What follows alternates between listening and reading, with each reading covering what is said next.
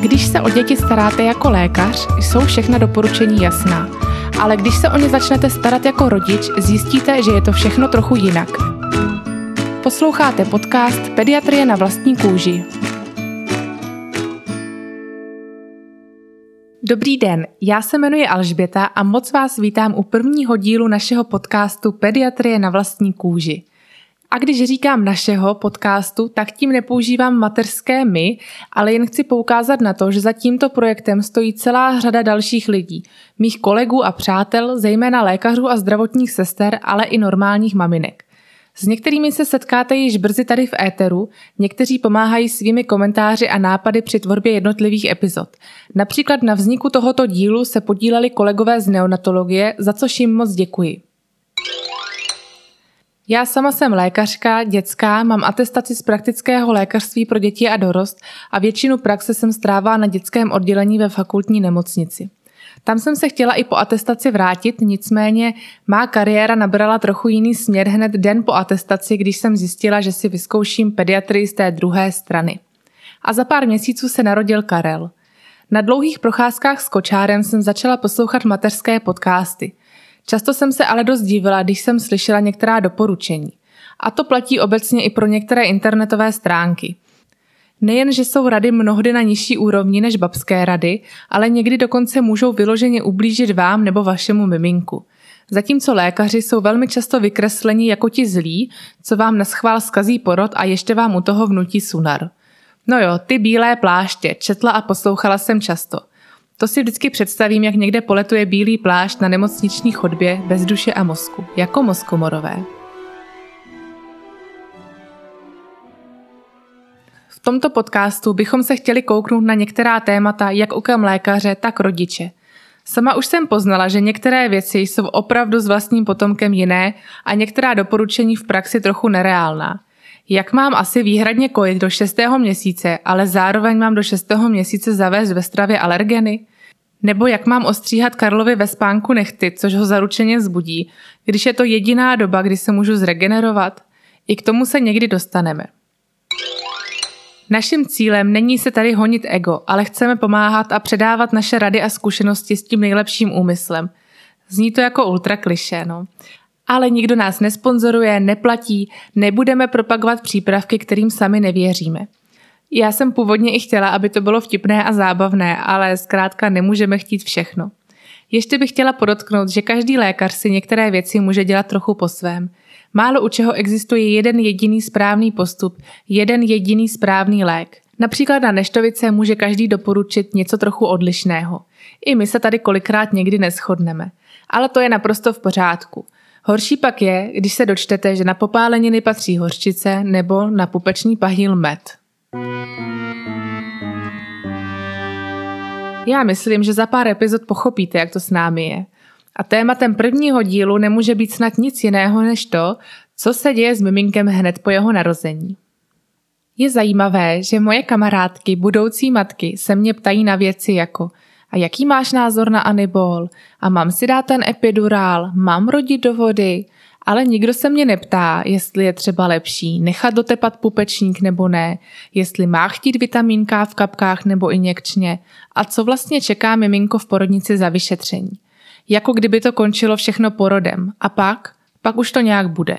Mnohdy právě maminky ani neví, co je čeká po porodu, jaké jsou možnosti a proč se co dělá nebo nedělá. A bohužel, když neví, tak to dost často pak řeší na různých mateřských fórech, což je opravdu studnice moudrosti. Pro ukázku cituji.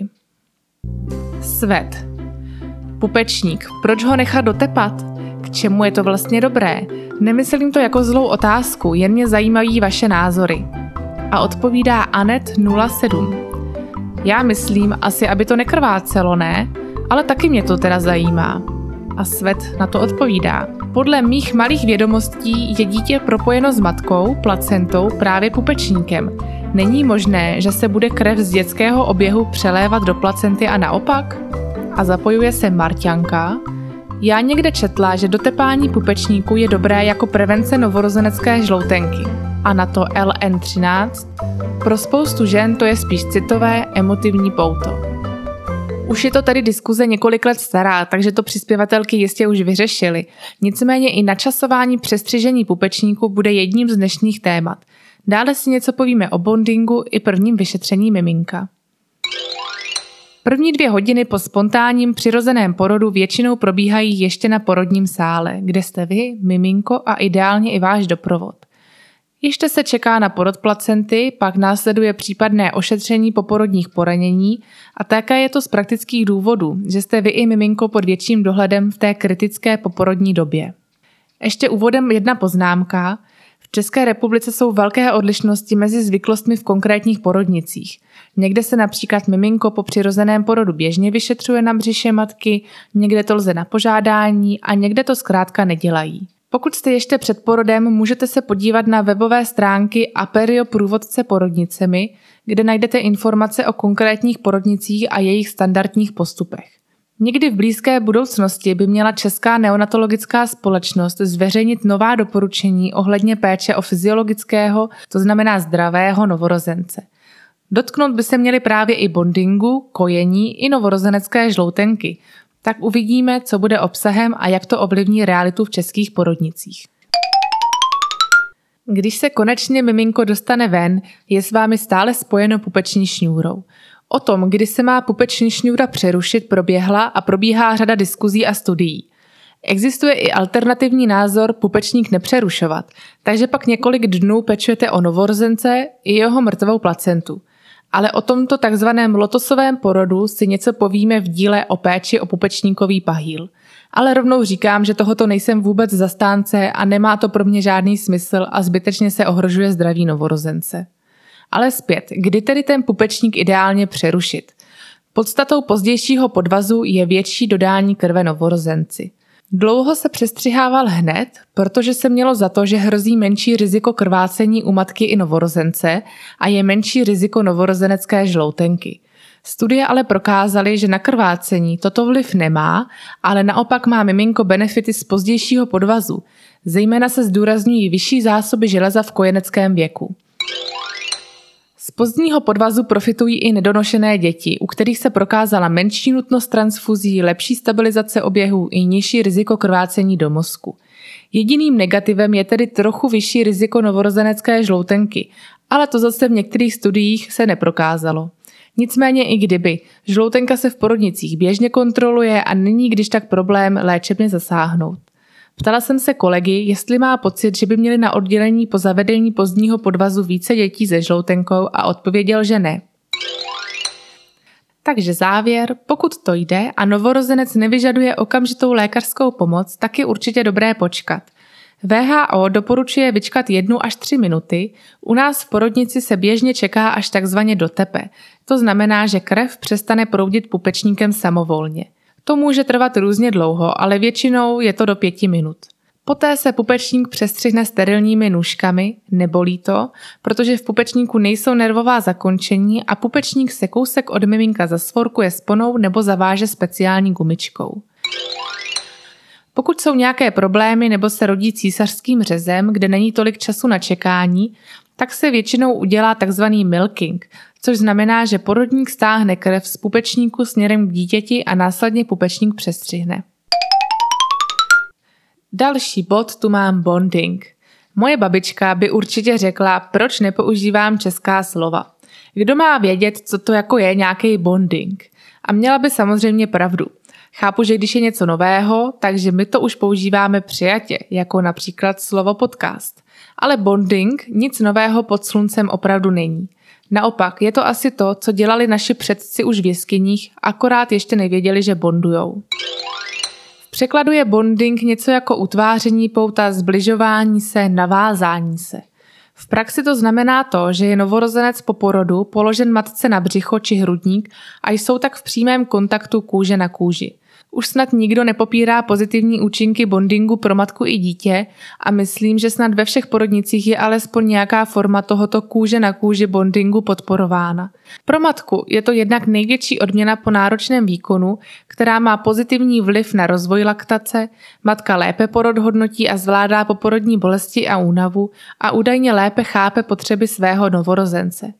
Pro dítě okamžitý kontakt s matkou přináší pocit bezpečí, je pak klidnější, méně pláče, stabilizuje si lépe své životní funkce a přispívá k dobré poporodní adaptaci a větší šanci na kojení. Díky kontaktu kůže na kůži je osídleno matčinými bakteriemi, což je samozřejmě žádoucí. I bonding má ale své zásady, aby byl bezpečný. Tou první a velmi důležitou je to, že vše probíhá tak, jak má. To znamená porod bez komplikací, s dobrou poporodní adaptací u miminka a poporodním stavem u maminky. Dále je nutné zajistit miminku dostatečný tepelný komfort, takže je dítě u matky na břiše osušeno a otřeno sterilní plenou a poté přikryto dečkou. Všude, kde jsem byla na porodních sálech, tak byla i podmínka přítomnost druhé osoby. Respektive bondovalo se i bez doprovodu, ale když musela sestřička odejít, tak se bonding z bezpečnostních důvodů ukončil. Bohužel se stalo, že matka u bondingu usnula a pro dítě to pak mělo neblahé následky. Když jsem se ještě rozhodovala, koho a jestli vůbec někoho si vezmu k porodu, tak jsem určitě chtěla, aby tam z tohoto důvodu někdo se mnou právě byl, minimálně po tom samotném porodu. Jako plný bonding se označuje kontakt trvající dvě hodiny. Během těchto dvou hodin by mělo ideálně dojít k prvnímu přiložení, respektive k přisátí k prsu. Je možnost nechat miminko samo přisát. I když je to bezbraný tvor, tak má silné pudy a řadu reflexů a dokáže se doplazit v uvozovkách od břicha k bradavce samo bez větší pomoci. Pak máte jistotu, že je právě připraveno na první přisátí. Pokud to nejde, tak nevadí a to, že miminko je už připraveno na první kojení, poznáte, když si cucá prsty, otevírá pusinku a hledá. Není potřeba toto uspěchat ani dělat násilím, ale ideální je přisátí miminka do dvou hodin po porodu. U císařského řezu záleží na mnoha faktorech. V první řadě záleží, jaký typ anestezie máte. Pokud máte celkovou anestezii, tedy tu, kdy nic nevnímáte, tak logicky bonding proběhnout nemůže. Respektive může bondovat s miminkem tatínek. Dnes už to není taková vzácnost. Při částečné anestezii, kdy je vědomí zachováno, záleží vždy na zvyklostech v porodnici. Přeci jen císařský řez je velká operace, kdy je potřeba, aby maminka byla dostatečně monitorována. Takže má na hrudníku srdeční elektrody, na ruce tlakovou manžetu, na prstu pulzní oximetr a v ruce zavedenou kanilu. Navíc je přikryta sterilní operační rouškou. I tak v některých porodnicích bonding v nějaké formě umožňují už na operačním sále, ale někde z pochopitelných důvodů ne. Podle mě by vždy mělo být na prvním místě zdraví dítěte i rodičky a u císařského řezu bych bonding v klidu nechala až na později. Ony se ty správné hormony vyplaví i tak. Závěrem k bondingu bych jen chtěla říct, že je to skvělá věc, když to jde, ale když ne, tak se svět nehroutí a miminko si prostě doma zlíte potom. A není to žádná tragédie. Musím říct, že až když jsem začala poslouchat na procházkách materské podcasty, tak jsem se dost divila, jak je toto prezentováno. Jako prostě největší nutnost a bez toho bude špatné kojení, špatný váš vztah s dítětem, špatný vývoj a zkrátka všechno špatně. Dokonce v jednom podcastu říkala propagátorka kontaktního rodičovství, že v porodnici u sebe neměla miminko tři hodiny a to trauma z toho na holčičce pozoruje dodnes a to je jí už více jak deset let. Z mé vlastní zkušenosti, já jsem rodila akutním císařem, takže bonding kůže na kůži tam vůbec nebyl.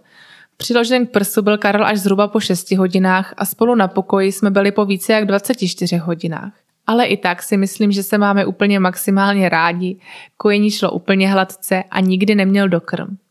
Ale jestli mi někdy v budoucnosti vyčte, že neprošel mými porodními cestami a neměl hned se mnou kontakt, tak tenhle podcast přetočím.